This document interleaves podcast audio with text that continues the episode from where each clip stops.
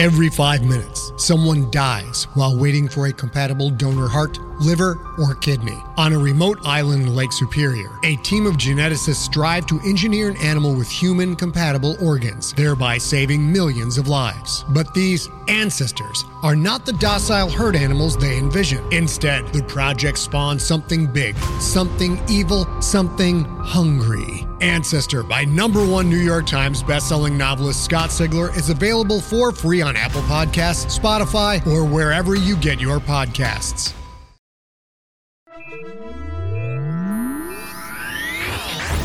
Lightspeed. Hello, and welcome to the Lightspeed Magazine Story Podcast. I am Jim Freund, your host. Lightspeed Magazine is edited by John Joseph Adams, and our podcast is produced by Skyboat Media. In this episode, we will hear Karen Joy Fowler's short story, Persephone of the Crows, as performed by Judy Young. This work is copyright 2017 and was originally published in Asimov's Science Fiction. It is reused here by permission of the author. Karen Joy Fowler is the author of six novels, including Sarah Canary, which won the Commonwealth Medal for Best First Novel by a Californian, and the Jane Austen Book Club, a New York Times bestseller. She also has three short story collections, two of which won the World Fantasy Award in their respective years. Her most recent novel, We Are All Beside Ourselves, was published by Putnam in May 2013 and won the PEN Faulkner for fiction. She currently lives in Santa Cruz and is at work on an historical novel. So, stay safe and buckle up. We're going to Lightspeed.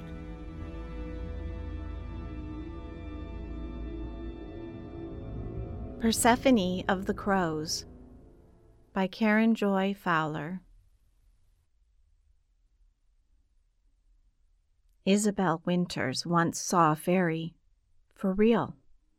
It was little, like a hummingbird, with a hummingbird's frantic wings, and it was moving through the garden, shaking the rosebuds open for the bees. She's just told this to Polly, though not exactly in those words. The sarcastic for real, for instance, is all Polly. If there was ever a girl primed to see fairies, Isabelle Winters is that girl. If there ever was a girl who was not, that girl is Polly. Polly is three years older than Isabelle, ten to Isabelle's seven, and they wouldn't even be friends except that Isabelle's father and Polly's father worked together. Tonight they all had dinner at the Winters house, and the girls are now in Isabelle's bedroom. Isabelle has many things Polly wishes she had. Mr. Winters is not just a professor, but also an artist. He and Isabelle have been making a pop up map of Oz. The Emerald City is done, rows of glittering spires, and also the yellow brick road. Polly and Isabelle are sitting on the floor, the map opened between them. If Polly and her father tried to make a pop up map, it would come out childish, not like this, not like something you might buy in a store. Polly's father would be game. He would do his best, but he's not an artist. In the corner of the bedroom is a unicorn, large enough to ride, though you'd feel pretty silly doing so at 10 years old. The unicorn has golden eyes, a golden horn, and a golden carousel pole through its back, stretching from floor to ceiling. Mr. Winters made it from the old spring horse Isabelle had when she was little. Mr. Winters has framed the closet door with turrets and banners and painted a portcullis on the front, so Isabelle walks into a castle every morning to get dressed. Tonight she's dressed for company puffed sleeves and a sash, she looks a little like Alice in Wonderland, or maybe Wendy in Peter Pan, something in a storybook. Polly would like to be wearing that dress. Polly would like the map and the unicorn and the closet all to be hers. Polly would like to believe in fairies. Since she doesn't, her only choice is to find it funny that Isabelle does.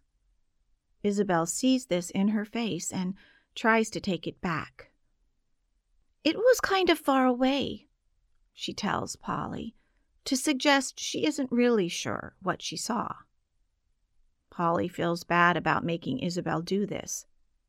You're so lucky. I wish I could see a fairy, she says, just to be nicer. Later, she'll remember making that wish. It seemed harmless at the time. She didn't believe in fairies. Out in the living room, the adults are laughing. Polly makes another wish, but not out loud. She wishes that her father wouldn't get drunk tonight. She doesn't think that this wish will come true either, and if Isabelle has made the same wish, neither will hers. Getting drunk is what Mr. Winters and Polly's father do when they get together. Polly can't remember a single time when they didn't. Of the two wishes, this second is the one that bothers Polly. Why make it? Her father is only having a good time. It would be great if he could paint castles in her room. It would be great if he didn't get drunk. But Polly feels guilty about wishing him different. She knows he would never wish her different. He loves her just the way she is. Why do you think grown ups never see fairies? she asks Isabelle, who, it turns out, knows the answer. It's because they don't believe, so Isabelle thinks that it's Polly's fault that she doesn't see fairies. Polly is suddenly cross about it all. How she doesn't see fairies and doesn't have a unicorn, how she wouldn't look like something out of a picture book if she wore a dress with a sash, how her father and Mr. Winters are getting drunk in the living room together. She makes Isabelle play gin rummy, a game Polly will easily win. And then she makes Isabelle play again, trouncing her even more mercilessly the second time. And then she wants a third game, but Isabelle goes and gets a cloak from her dress up chest. She puts it on with the hood up and tells Polly it's a magic cloak that makes the wearer invisible. Polly has to pretend that she doesn't see Isabelle now, which gets boring fast. So Polly takes half magic from Isabelle's bookshelf and reads a bit. While she's doing that, Isabelle falls asleep on her bed with her shoes on and the cloak fallen to the floor. Polly has already read Half Magic, and more than once. She puts on the invisibility cloak. Now that Isabelle won't see, she climbs onto the unicorn. She rides for a while. Then there is nothing else to do, and she wants to go home. It's very late, way past her bedtime. She decides to test the cloak's powers on the grown ups. She moves down the hall, keeping her shoes quiet on the stone tiles. She passes through the dining room, where the dirty dishes are still on the table, along with the chicken carcass, and the room smells of meat. No one notices her. Mr. Winters has brought a painting up from his workroom, and they are all busy looking at it. Polly hears that it's not a new painting, but something he did some time ago. She never learns why they are looking at it now. She moves to where she can see it, too. A naked woman with greenish skin sits on a beach. Her mouth is open, her hands are raised, and she's playing a game, something like cat's cradle. A complicated web of string and shells hangs from her fingers. Mrs. Winters doesn't have green skin, but she was obviously the model. It's as if they are all looking at Mrs. Winters with no clothes on and all pretending they aren't. The woman in the painting has large nipples and round breasts. Individual grains of sand have been carefully painted into her abundant pubic hair. It's a terrible painting. It's so beautiful, Polly's father says. He's shaking his head. He's so impressed and maybe moved that words are failing him.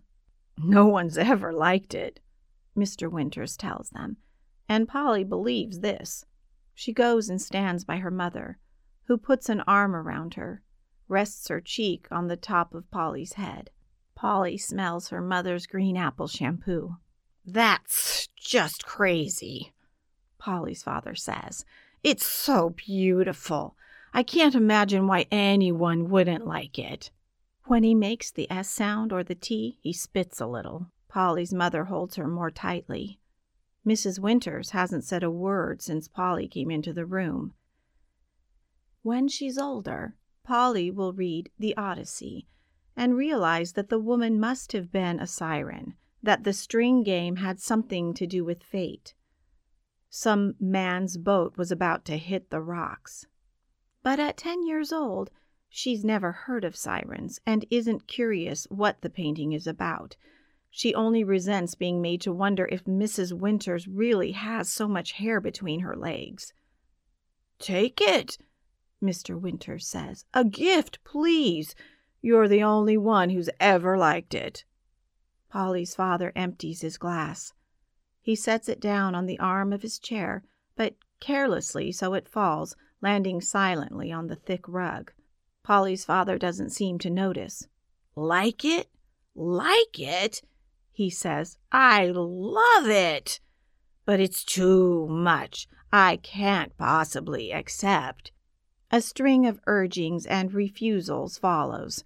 It all ends with Mr. Winters triumphant and Polly's father overcome. He has just the place for the painting, Polly's father says. It will go up above the fireplace where everyone who visits can admire it. It will make the room. Polly sees instantly that she will never be able to have anyone over again. Isabelle's asleep, she tells her mother, and this is the cue everyone has been waiting for. Coats are fetched, and Polly sheds Isabelle's cloak. The painting is conveyed with great care to the car where it shares the back seat with Polly and the pillow her mother put there so that Polly can sleep on the way home. The Winters stand under the light of the porch to see them safely away. I can drive, Polly's mother says.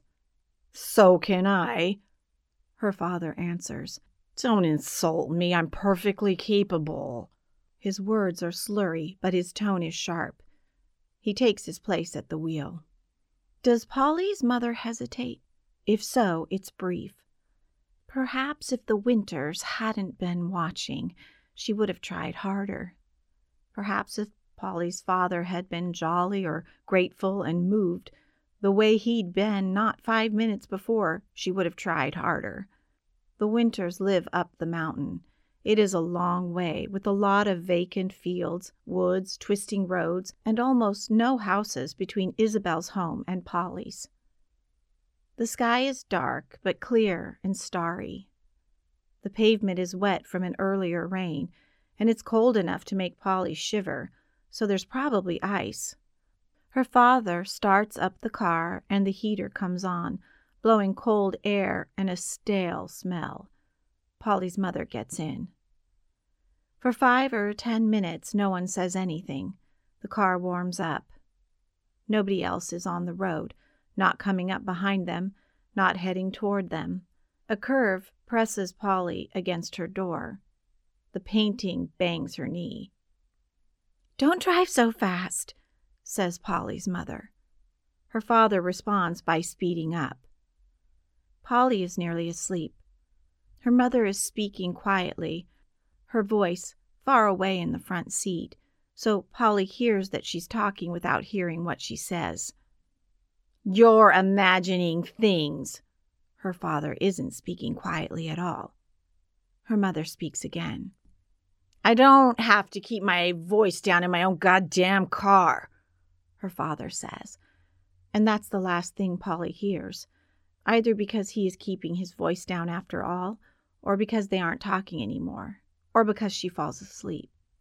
She's sleeping when they go off the road. She's in the air with the painting floating beside her. The car sails down a slope and through a bramble hedge that mercifully slows it considerably. And then they crash down, the painting landing hard on Polly's foot. They're in a black and muddy field from which they cannot see the road. There is a woods not twenty yards back. Twenty yards earlier, and they would have hit the trees. Are you all right? Polly's mother asks her. She's turned around in her seat. One lens from her glasses has fallen from the frame, which is bent. There is a cut on her face, a little bit of blood. She's holding on tight to the seat back. Polly says that she's fine without really knowing yet. She does a quick check on her body. She's been knocked around for sure, and her neck hurts, and her foot where the painting landed is throbbing. She starts to say all this, but her father is apologizing, and he's so upset she swallows the words. I'm so sorry, he says over and over. I saw something in the road. I, I think there was a deer right in front of me. I didn't see anything, Polly's mother says. Could have been a dog. I'm so sorry. I'm so sorry. I didn't see anything, Polly's mother says again. Polly's father opens the driver's side door, the engine still running. He straightens each leg carefully, testing his weight before standing. He walks around the car, disappears from Polly's window as he squats to check the tires. He rises unsteadily. We're stuck in the mud, he says. But everything looks okay. We just need a tow. You wait here, I'll go get help. He turns the headlights off, but leaves the heater and the engine running. He comes to Polly's door, removes his coat, and lays it over her lap. She doesn't know what kind of liquor that is on his breath, but it's a smell she recognizes. It takes him two tries to slam the door, and then Polly watches him, only his sweater to keep him warm, as he picks his way through the mud. He scrambles on all fours up the slope to the road and disappears. Are you all right? Polly's mother asks again, and she's crying, so Polly says again that she is. Show me, says Polly's mother. Wiggle your fingers, wiggle your toes. So Polly does that. They wait a long time. Eventually, Polly goes back to sleep. When she wakes, she hurts all over. The sun is rising, but not risen. There is a strange half light over the landscape, a strange fog skimming the field. Crows are cawing. The car engine has stopped, and she's very cold. Her mother is gone. She thinks probably her mother has just left to find a bathroom and will be right back. She thinks this for a long, long time. She gets painfully onto her knees to look out the windows. A great tangle of blackberry canes is lying across the car hood. The sky is full of crows.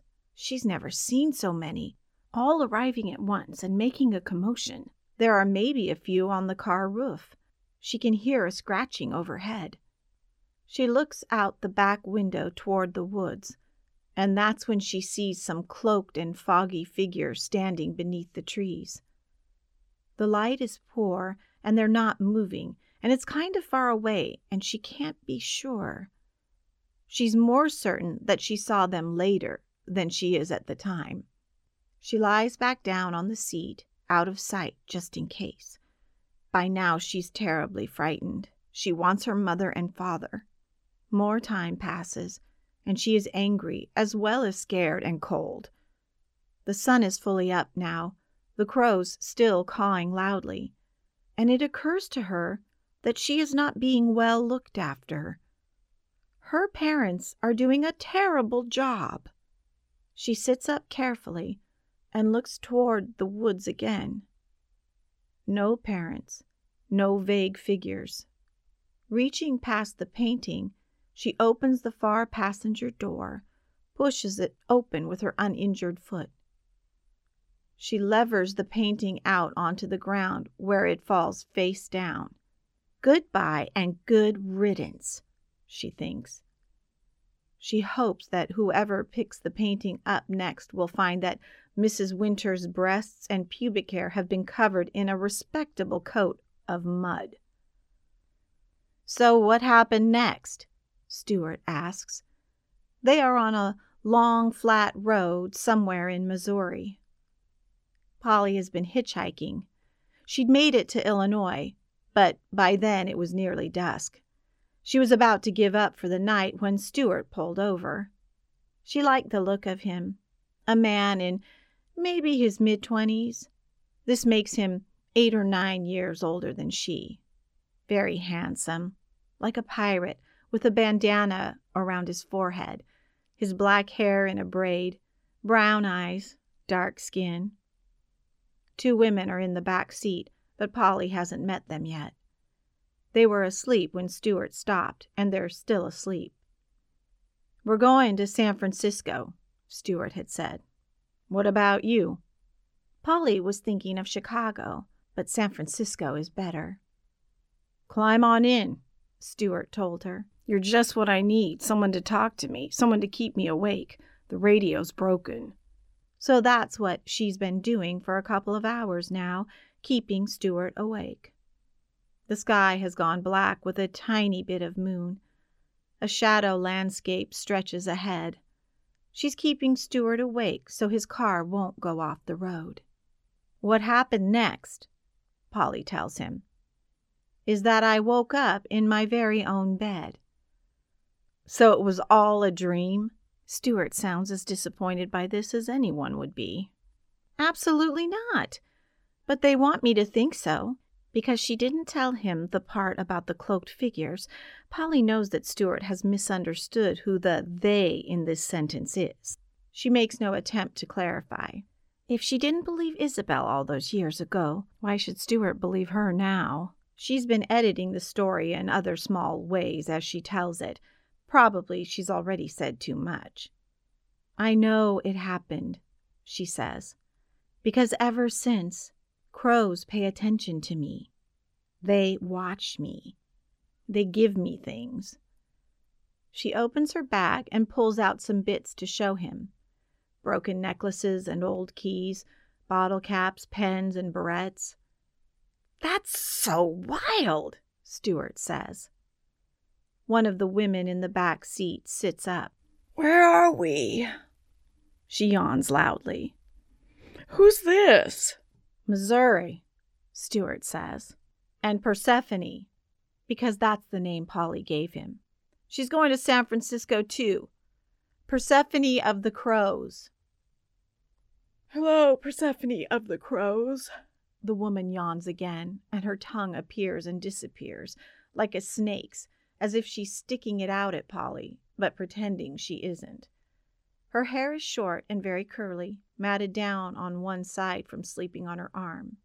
I'm Starlight, she says, and Stuart laughs so that Polly isn't sure if that's really her name or if she's making fun of Polly because of hers.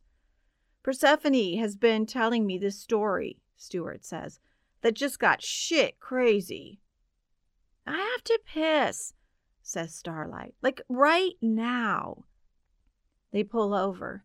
Stuart gets out and stands by Polly's window where he lights a cigarette. Starlight squats down on the shoulder of the road. She's wearing a long skirt and apparently no underwear. It's very dark, but the headlights of a passing car sweep over her, and it's obvious from her position what she's doing. The driver hits the horn enthusiastically. Fucking hippies! Someone in the car shouts at them. Starlight stands back up. She doesn't wipe herself, and she doesn't return immediately to the car. She's combing through her hair with her fingers, fixing the matted part. Her lips are moving. She might be talking. She might be singing. Polly will have to keep an eye on her. Stuart flicks some ashes onto the pavement. He motions to Polly to roll down her window. The smell of his smoke comes into the car. Why are the crows bringing you things? Stuart asks. Payment for what was taken. The painting. It isn't a question. Stuart thinks he has it figured. Polly doesn't explain that no one cares about the painting. It was a terrible painting. If this were about the painting, the bill would have been paid up long ago. A couple of broken necklaces would have more than covered it. She doesn't tell Stuart that the crows are just the middlemen. What happened to Isabelle? Stuart asks. I like that little storybook girl. And Polly feels the old flash of jealousy. Why are they talking about Isabelle? The story isn't about Isabelle. Still living the dream, Polly answers, though she's just guessing and doesn't know. Only it makes sense, since Isabelle gets to see the kind of fairies Isabelle gets to see, while Polly has to see the kind of fairies Polly has to see. Probably there are different kinds of drunken fathers as well, and Isabelle, of course, would have the good kind. To be fair, Polly once had the good kind, too. On the morning after the car crash, when she got out of bed and went to see what was what, there was a woman who looked exactly like her mother in the kitchen, only with lipstick and no glasses. She was cutting a red grapefruit eating the sections one by one as she went. She was doing this with great concentration. Do you want a grapefruit? she said to Polly, as if she didn't know that Polly hated grapefruit. How did I get home? Polly asked, and the woman said she didn't know what Polly was talking about. Did she have a cut on her face? Polly couldn't remember. Was Polly herself still bruised and sore? She doesn't remember that either. It's all suspiciously far off in her mind. Where's Dad? she asked, and the woman said she didn't know and didn't care. Later, a man who looked exactly like her father came in with the paper as if he'd been in the front yard the whole time. He sat at the breakfast table with the paper opened in front of him, but he never turned the pages. He didn't speak to the woman, who looked exactly like her mother. He didn't say, Good morning, Mary Sunshine, to Polly. He didn't tell everyone how sorry he was, the way Polly's father would have. Polly went to look for the car, which she found in the garage. She couldn't remember if the tires were muddy or the hood scratched. But there was no painting in the back seat. She did know that. She never saw the painting again. They never went to the Winters again either, nor ever had them over, though the families had gotten together so often before. The man who looked like her father didn't drink. The woman who looked like her mother didn't care. Later, much later, when they're all in San Francisco and living in a filthy house on Dolores Street, when Persephone is sleeping with men for money, but only when she absolutely has to. She doesn't like the way the crows look at her after. But if they brought her money instead of junk, there'd be no need, would there? One day, when she's working with Stuart, passing out coupons for Giorgio's pizzas, putting them on the windshields of parked cars and into the hands of panhandlers and tourists, he will ask her what she thinks her parents did the day they first realized she'd gone whatever real parents would do, Persephone will tell him. They did just exactly that.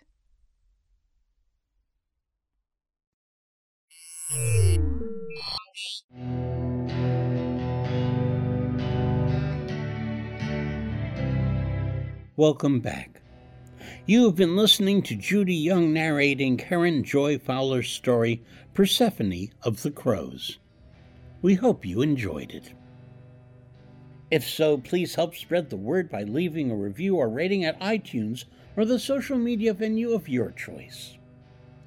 Our editor is John Joseph Adams, and this podcast is copyright 2020 by Lightspeed Magazine. Our podcasts this month are brought to you by Tor Books, whose current feature title is To Sleep in a Sea of Stars by Christopher Paolini. As a listener to this podcast, you know that we publish it and most of the rest of our content for free online. If you don't already support our Hugo Award winning journal, please consider checking out our many options, including ebook subscriptions and recurring patronage via Patreon at lightspeedmagazine.com slash support. Skyboat Media, the most respected independent audio production team on the West Coast, produces the stories for this podcast. They are headed by the Audie and Grammy Award winning narrators Stefan Rudnicki and Gabrielle de Cuir. Be sure to check out their website at skyboatmedia.com. Post production was by yours truly. Our music and sound logos were composed and performed by Jack Kincaid. Thanks for listening. That's all for now. See you on the Bitstream. I'm Jim Freund wishing you cheers from all of us at Lightspeed.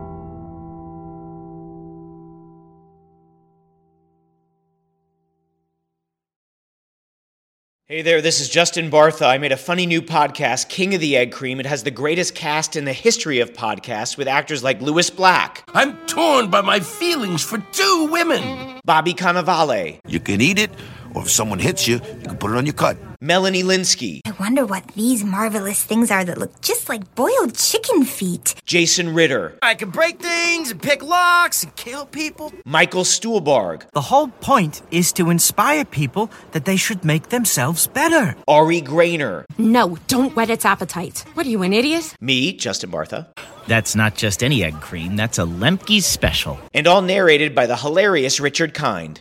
This is the story of Harry Dalowitz and how he rose from nothing to become New York's King of the Egg Cream. So if you like funny true stories, come listen to King of the Egg Cream, available wherever you get your podcasts.